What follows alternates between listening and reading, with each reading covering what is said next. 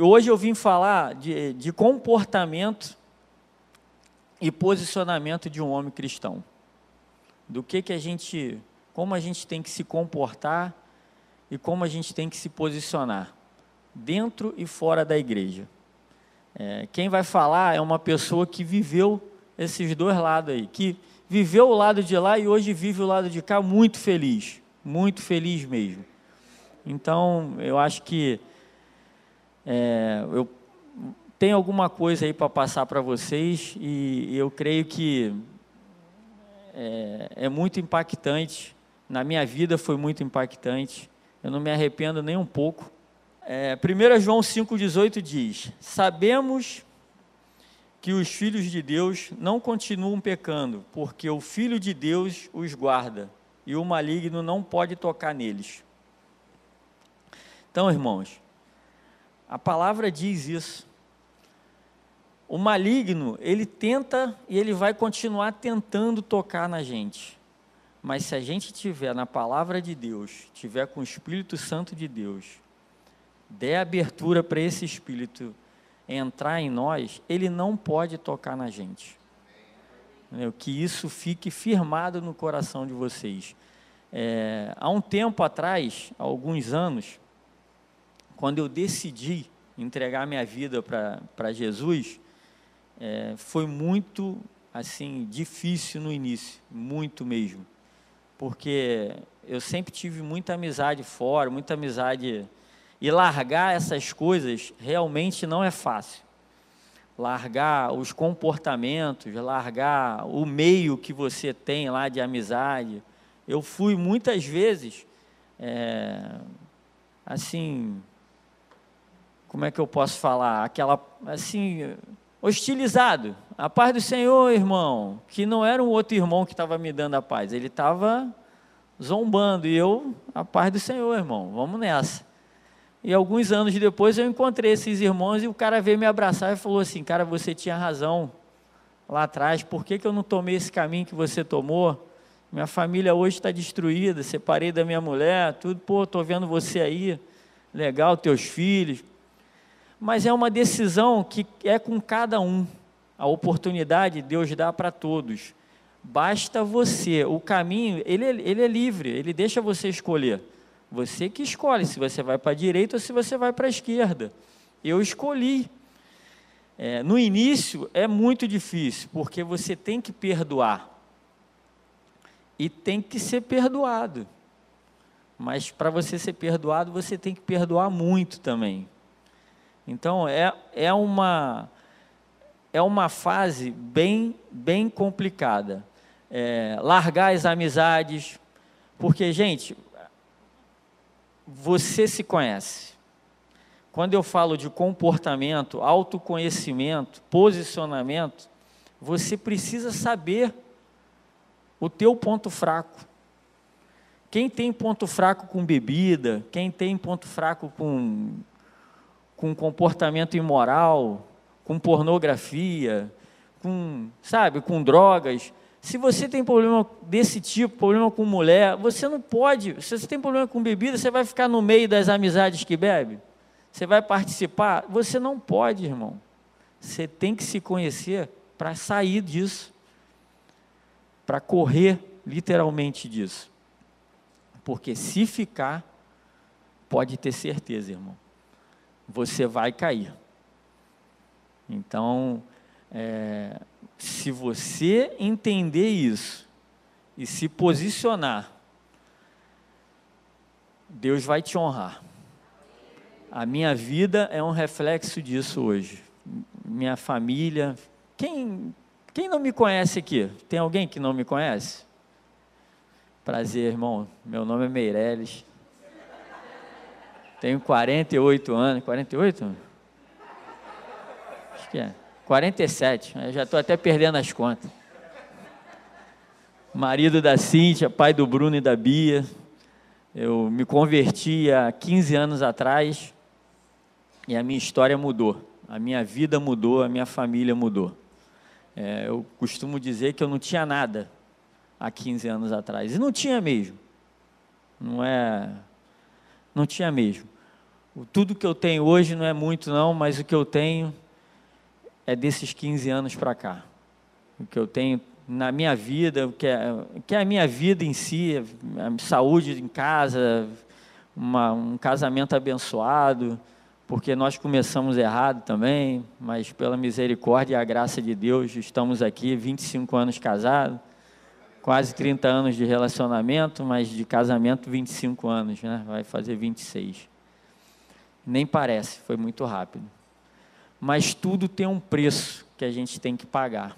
E eu resolvi pagar esse preço. Gente, não me arrependo nem um minuto. Estou muito feliz. Já estou chegando aí no meu meio século de vida, né? E isso, irmãos, é uma coisa que, que a decisão ela é sua de mudar o comportamento, de trocar as amizades. A, a última que eu tive que trocar é, quem é pai aí, quem é chefe de família, é, vai entender bem o que eu vou falar agora. Foi talvez a mais difícil, porque largar a amizade do mundo, você simplesmente você está trocando, né? Você troca a amizade do mundo pela amizade da igreja. Você tem que andar. Se você se converteu, se você está num caminho, você procura andar com quem pensa igual você, com quem tem a mesma fé que você com quem. Você olha para uma pessoa e fala assim, cara, eu quero ser igual aquele cara lá, meu irmão. Eu quero a minha família igual a dele. Eu quero viver aquilo ali. E se você se empenhar, Deus vai te abençoar, Deus vai te dar. Agora, eu tive que abrir mão de uma, de uma, de uma área, porque eu sou corretor, corretor de seguro. Fui concessionário de uma, de uma seguradora grande, que é uma, institui uma instituição financeira também por muito tempo. E quem é do meu ramo sabe, é, ser concessionário desse, dessa instituição não é fácil. É, muita gente quer e pouca gente consegue. Só que eu posso falar para vocês, era uma coisa que me incomodava muito. Eu já cristão, já vivendo aqui, já nesse caminho novo e tendo essa vida profissional que desse outro lado que, que é muito complicado. É muito complicado porque os caras não. Depois que você começa a ver, porque quem está no mundo acha normal aquilo lá. Festa sem família, viagem sem família, vamos para Comandatuba, vamos para Angra, final de semana, e você não pode levar a família, é só você. E eu, e na minha empresa, minha esposa ela é minha sócia, então ela é minha sócia duas vezes, né, no casamento e na, e na empresa. E eu falava, cara, eu tenho que levar meu sócio. Não, mas é só um convite, é só você que é o comercial. Mas o sócio é minha esposa. Não, mas você ganhou, você tem que ir. Eu falei, irmão, vamos para Comanda Tuba, é quinta, sexta, sábado e domingo, tudo pago, 0,800 na ilha, lá não sei o que, um resort, vamos, vamos. Falei, e segunda-feira, eu vou dormir aonde quando eu voltar? Não dá, né, irmão? Não tem como. Não vou, não, irmão. Obrigado, passa a vez. Entendeu? Então, eu consegui abrir mão disso, cara. Eu tinha medo, quando eu falei isso, todo mundo do ramo falava assim: cara, você é maluco, você vai abrir mão disso. Cara, isso me incomoda, isso me matava, isso me prejudicava, porque eu sei o meu ponto fraco, eu me conheço, então eu tenho que evitar esses lugares, entendeu? Então, quando você se conhece, fica mais fácil. Então, hoje aqui, a minha ideia é tentar fazer com que você faça uma reflexão por dentro de você e você se posicione.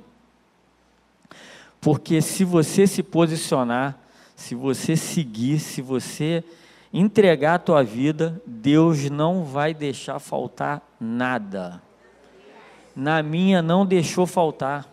Eu abri mão disso tem uns oito anos que eu abri mão. Quando eu entreguei as agências, eu tinha 15 agências do banco na minha responsabilidade.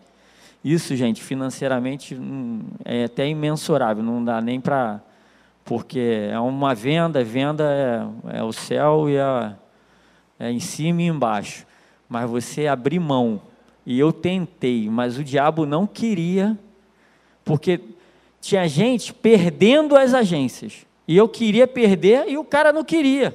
Eu queria entregar e o cara não queria as agências. Eu fiquei seis meses para entregar. Até que um dia eu resolvi fazer uma carta, porque quando você entra, você assina um documento, que é um contrato, que você é responsável por tudo que acontece lá, de, de bom e de ruim, dentro daquela agência. Então, para eu sair, eu tinha que desfazer esse contrato, tirar o meu CNPJ. E eu fiquei seis meses tentando isso. Marcava reunião, o cara não ia. Marcava reunião, eu não conseguia ir. E quando consegui, o cara me convencia a não sair. E até que um dia eu decidi e falei: não, hoje eu, eu saio. Se ele não quiser, eu vou. Tirei todo mundo da agência. Já fiquei sem ninguém nas agências uns dois meses, sem bater meta para ver se o nego me tirava. De, mas não teve jeito. O cara não queria que eu saísse, não. O cara lá de baixo que não queria, né? Porque lá de cima queria que eu saísse. Então eu tive que me posicionar. E eu fiz isso. Fui lá, fiz a cartinha, está aqui, meu amigo. Não quero nem ouvir o que você vai falar, mas essa é minha carta de rescisão de contrato. A partir de hoje, eu não estou mais nas agências, minha empresa está fora das agências. Não... Foi muito bom enquanto durou, mas agora para frente eu não quero mais. E isso, gente, é com o tempo que você vai amadurecendo. Não estou falando aqui para ninguém radicalizar, não, vai devagar. Deus conhece o teu coração, entrega a tua vida, entrega o seu coração a Ele, que Ele vai te honrar. E honra mesmo, sabe? É, nesses anos que eu saí de lá, nunca me faltou nada. Hoje eu tenho, eu continuo fazendo a mesma coisa com as empresas, com os clientes vêm, um indica o outro, às vezes acontece coisa que eu nem acredito, nem, nem consigo, ainda sou pego de surpresa até hoje. Ainda mais quando me envolvo no trabalho da igreja, que aí que Deus abençoa mesmo. Parece acontece coisa que só só vivendo, só quem vive aqui que sabe o que eu o que, eu, o que acontece realmente quando você se dispõe, quando você se entrega. É, na palavra de Deus, lá em 2 Timóteo 2,22, diz assim: Fuja dos desejos malignos da juventude e siga com aqueles que procuram viver uma vida correta, com fé, amor, paz, junto com, com os que de coração puro pedem ajuda do Senhor. É isso que eu falei para vocês. Isso é Paulo falando para Timóteo, que quando você escolhe servir a Deus, você tem que procurar andar com pessoas que servem a Ele, que têm esse coração, que têm um coração puro, que pedem ajuda, que dependem do Senhor, porque nós não somos nenhum super-homem para falar que é invencível, é imbatível. Não. A gente precisa, né, eu volto a te falar lá do início, a gente precisa se conhecer. E todo mundo aqui se conhece, todo mundo sabe o que, o que, o que sente por dentro, sabe o, o ponto fraco. Então, se você sabe o teu ponto fraco, é só você correr dele. É só você não pagar para ver. Porque tem vários casos de amigos que pagaram para ver e deu ruim. Deu muito ruim. É, eu tenho um, um, caso meu, quem, não me, quem já me conhece há algum tempo, sabe que eu perdi alguns quilinhos, né? Fiz uma cirurgia, passei por um processo, perdi aproximadamente 50 quilos. Mas antes disso, eu fiz muita coisa para tentar emagrecer, inclusive entrar na academia, pagar lá aqueles seis meses antecipados. Ah, mas, cara, não dava. E academia é um outro lugar que é bem complicado para quem tem esse tipo de, de dificuldade, né? É, eu lembro uma vez que eu fazia parte de uma academia aqui em Maricá, ali em, em cima do prédio da Taco, e tinha até um irmão nosso aqui que estava lá também, Mateus. Mateus era um adolescente ainda, bem adolescente, e a gente ia para lá fazer aeróbica. Nessa academia tinham seis bicicletas que ficavam viradas para a televisão e tinha uma vidraça enorme aqui atrás que não tinha nenhuma virada para lá. Então as seis bicicletas estavam viradas para a televisão. E antes da televisão era um espaço que iam umas meninas lá fazer aqueles exercícios que faz assim, bota a mão, levanta a perna para lá, sabe? Aqueles exercícios. E isso era um problema sério para mim, entendeu? Porque eu não podia estar tá ali, cara, sete horas da manhã vendo aquilo, tudo na minha frente, e me incomodava muito. E eu fui na dona da academia, pedi, você tem seis bicicletas, vira três para quem não quer ver televisão, vê a rua, vira três para lá e deixa três para cá. Quem quiser ver a televisão, fica vendo a televisão. Mas ela não mudou. O professor, falei três vezes com ele também, ele não teve, cara, não pode mexer por causa do layout, não sei o que, não sei o que. Eu falei, irmão, então, se ela não mexe, eu mexo, eu vou sair. Eu saí da academia. Porque a gente tem que se conhecer. E aquilo ali me incomodava. Sete horas da manhã eu vendo aquele monte de televisão na minha frente. E eu ficava com aquilo, que aquilo, o diabo potencializa na tua cabeça, aquilo ali fica, cara. Vindo na tua mente, aquelas imagens, aquelas coisas, aquilo vai te. E, e cara, o, o coisa ruim, ele não manda. Ele não faz nada de qualquer jeito, não. Ele usa aquilo ali você tem que correr, cara. Tem que ser macho para correr. Entendeu? Porque, cara, você não. Tem várias histórias na Bíblia. Fala de José, foi humilhado, foi vendido como escravo. E olha o que, que ele voltou. Pô, cara, voltou governador, ajudou a família, ajudou todo mundo, quem vendeu ele. Então, é, é fato, isso, isso ocorre. Não, não fiquem. Aqui eu fiz uma, um rascunho que fala assim: é, dessa palavra tem dois verbos que Timóteo fala, né? Fugir e seguir. O que que, que, que vai te ajudar em fugir? Fugir vai nos, vai nos guardar da, da, de traições de frustrações, de endividamento e de doenças. Por isso que é bom você fugir. Fuja mesmo. Entendeu? Não fique, fuja. E seguir. Seguir é o outro lado, que você tem que seguir as pessoas que têm o coração puro, que amam a Deus. Só coisa boa. Só coisa legal que Deus vai te recompensar lá na frente, te recompensa mesmo, não deixa faltar nada para você, como nunca deixou faltar para mim. Cara, eu tenho uma, uma gratidão muito grande pelo Senhor, porque eu sei da onde Ele me tirou. Então, assim, eu sou um sobrevivente, cara. Eu falo aqui toda vez que eu venho aqui. Eu sou de Nilópolis, cara. É complicado. É, é brabo, Baixada Fluminense. E de uma rua assim que é considerada uma das piores ruas do município. Do, o pior bairro do município. É um lugar realmente muito difícil. Muito difícil mesmo. Em todos os aspectos, financeiro e cultural, e eu fui criado de um jeito e você você é o que você o que você o que você foi criado, o que você viveu. Eu, glória a Deus que eu tive o pai, um pai muito presente, minha mãe também muito presente, que conseguiu me, me segurar ali, me educar. Mas eu perdi muitos amigos, muitos amigos. Eu não tenho cinco amigos de infância hoje, não enche minha mão. Ou morreu, mataram, está preso, só deu ruim. E, e é isso. é a escolha da vida. Tem as oportunidades. Deus mostra, Deus dá oportunidade para o cara sair.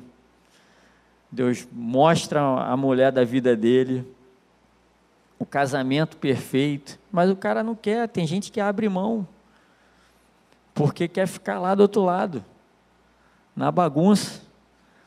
Mas é, tem até alguma polêmica, uma polêmica que fala sobre isso. Ah, você, quem sou eu para falar que aquele bandido vai ser salvo, não vai ser salvo? Cara, eu creio na salvação. Eu creio que se ele tiver oportunidade, no último minuto da vida dele, nos 30 segundos que ele estiver respirando, se ele tiver oportunidade de entregar a vida para Deus, para Jesus, reconhecer Deus como o Senhor da vida, ele vai ser salvo. Ele vai estar com a gente lá no céu, cara. Mas sabe o que ele perdeu? Ele perdeu aquela parte da Bíblia que fala assim: se crê em mim, viverás e comerás o melhor dessa terra.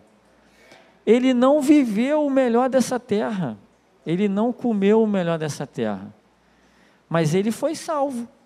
Mas, cara, eu quero ser salvo e quero viver o melhor dessa terra.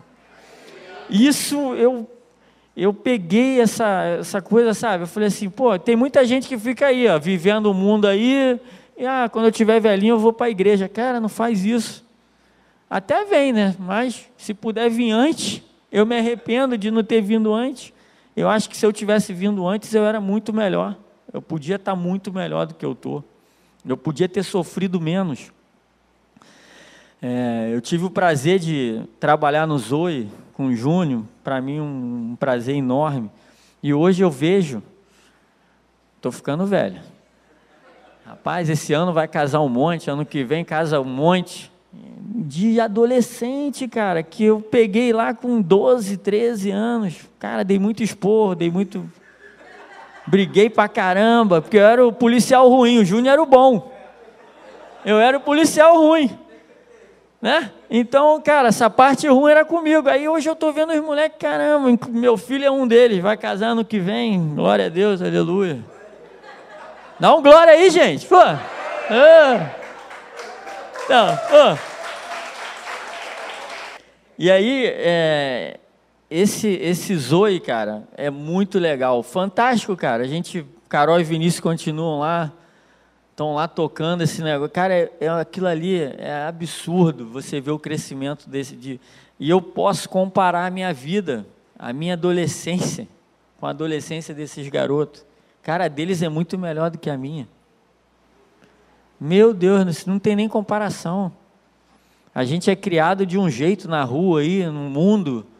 E essa turma aqui, cara, criada nessa linha, fazendo as coisas certas. Eu fico vendo Deus abrindo porta, abençoando. Cara, o cara namora direitinho, fica noivo, casa. Pô, fantástico, cara, tem tudo. Começa a vida certa. Vai ter, vai dar tudo, cara. Olha, é, vocês vão ver. Quem, eu não sei se a maioria aqui é de família cristã ou se, se converteu no meio do caminho, mas é diferente. É diferente. Então, eu aconselho, se você tem filho, manda lá para o Zoe. Manda para o Geração Vida, que do Geração Vida vai para o Zoe e do Zoe vai para os jovens. Hoje eu estou com o Júnior na Ju, Nova Juventude. E cara, posso te falar qual o trabalho que a gente tem na nova juventude? Nenhum. Tivemos muito trabalho no Zoe. No início, principalmente, mas na reta final já o negócio já estava andando. Na nova juventude, não tem trabalho nenhum. Por quê? Porque tá vindo a galera do Zoe, que estava com a gente lá, virou jovem. Então já sabe, já é mais fácil, já sabe o que pode, o que não pode, comportamento, o que, é que tem que fazer. E estão fazendo melhor, cara. É surpreendente. Que legal ver o crescimento dessa turma, né, dessa, dessa, desse pessoal. E E já tem uma parte que está casando, cara. Aí já estão servindo aqui na igreja, daqui a pouco vai para os casais. A tendência é só melhorar. É um, é um ciclo, é uma roda que está girando e está aumentando e está evoluindo. Mas é isso, é comportamento, é posicionamento. É posicionamento da liderança dessa igreja, gente. A liderança dessa igreja é um exemplo para a nossa vida. É um exemplo para a minha vida. Cara, como é bom ser crente e crente da nova vida de Maricá. Porque não é só ser crente. Cara, é ser crente de uma igreja que tem uma liderança honesta, fiel, que não deixa o nome de Deus ser envergonhado porque não é o teu nome,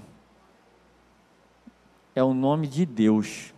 Você está envergonhando, comprando e não pagando, fazendo besteira aí fora, fazendo coisa que eu não preciso falar aí, que, que todo mundo sabe o que é certo e o que é errado. Não tem criança aqui, não estou pregando no zoe. Então, eu acho que a gente sabe o nosso posicionamento. E, e essa liderança é um reflexo. Cara, o que abre de porta não está no gibi. Quando você fala que é da Igreja Nova Vida, que é do pastor Silvio. É, teve um fato recente aí, o nome é tão forte, que a gente estava alugando um negócio aí, e o cara estava cheio de nove horas para alugar para a gente, sabe? porque a gente estava indo lá alugar e não queria falar, né? Falando, não, pastor, pá, não sei o que, a gente está vendo aí, mas não falamos de onde era. E o cara cheio de nove horas, exigindo um monte de coisa, parece que até pediu mais quando viu que era. Ah, aí queria até mais coisa, fiador, depois não sei de quê, botando um monte de coisa. Aí, não, cara, mas, cara, nós somos ali da Nova Vida. Quer Nova Vida, pastor Silvio? Ih, meu irmão, esquece aí, rasga o contrato. Bora, pode dar a chave, dá a chave. Foi assim. Eu fiquei assim, eu falei, ué, caraca, mas o que, que é isso? Isso eu vivo aí na pele, quem acompanha aí, quem sabe, isso é o que? É honrar a Deus, é ser fiel, ser justo, ser verdadeiro.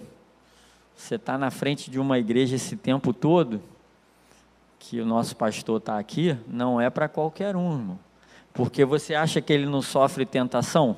Que ele não sofreu tentação? Que ele ainda não sofre? Todos nós sofremos. Mas a diferença é você aceitar essa tentação ou você fugir dessa tentação, literalmente, correr dela. E entregar a vida a Deus servir a Ele com seu coração, buscar a Deus, deixar o Espírito Santo entrar em você e fazer a obra, porque é Ele que faz essa obra. A gente não é nada, é Deus que que comanda a nossa vida uma vez que a gente abre a porta para Ele, porque Ele até bate na porta. Ele não entra se você não deixar, mas bater ele bate mas ele só entra se você abrir a porta. Então, abra a porta do teu coração, que a tua vida vai mudar. Isso eu posso te garantir. É, 1 Pedro 1,3. O poder de Deus nos tem dado tudo o que precisamos para viver uma vida que agrada a Ele, por meio do conhecimento que temos daquele que nos chamou para tomar parte na sua própria glória e bondade. Olha só. Cara, o poder de Deus, nos tem, ele nos dá, dá tudo para a gente, tudo que a gente precisa para viver isso. É só você entregar a tua vida a Ele. E Ele vai te fortalecer, vai te direcionar e não vai deixar faltar nada na sua vida. Nada mesmo, você pode ter certeza disso. Gente, é só o começo. A história que a gente vai escrever, ela já é grande, já é bonita, mas ela vai ficar ainda melhor. E eu falo para vocês, não fiquem fora dela. Se permita, se entregue, se coloque à disposição do Senhor. Procure alguma coisa para você fazer aqui na igreja, gente. Tem coisa para fazer. Tem esse, a igreja, cara, a nossa igreja investe muito em ensino. Tem a escola Avance. Cara, tem a escola bíblica todo domingo, 8 horas da manhã, 8 e meia da manhã, cara, é uma benção.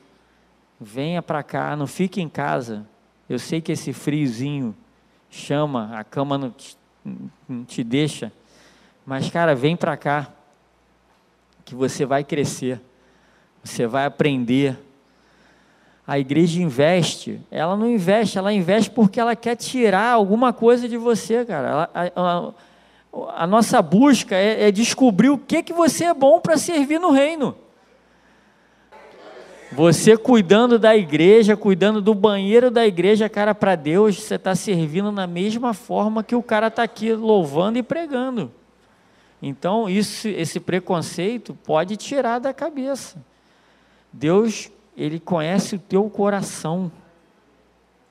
Quando Ele fala lá da, dos dízimos e oferta, ele não vê a quantidade, ele não vê o valor, cara, ele vê o coração. É igual o serviço, é igual o servir. Ele não vê se você está aqui no altar, está no púlpito, ou se você está lá atrás na cantina.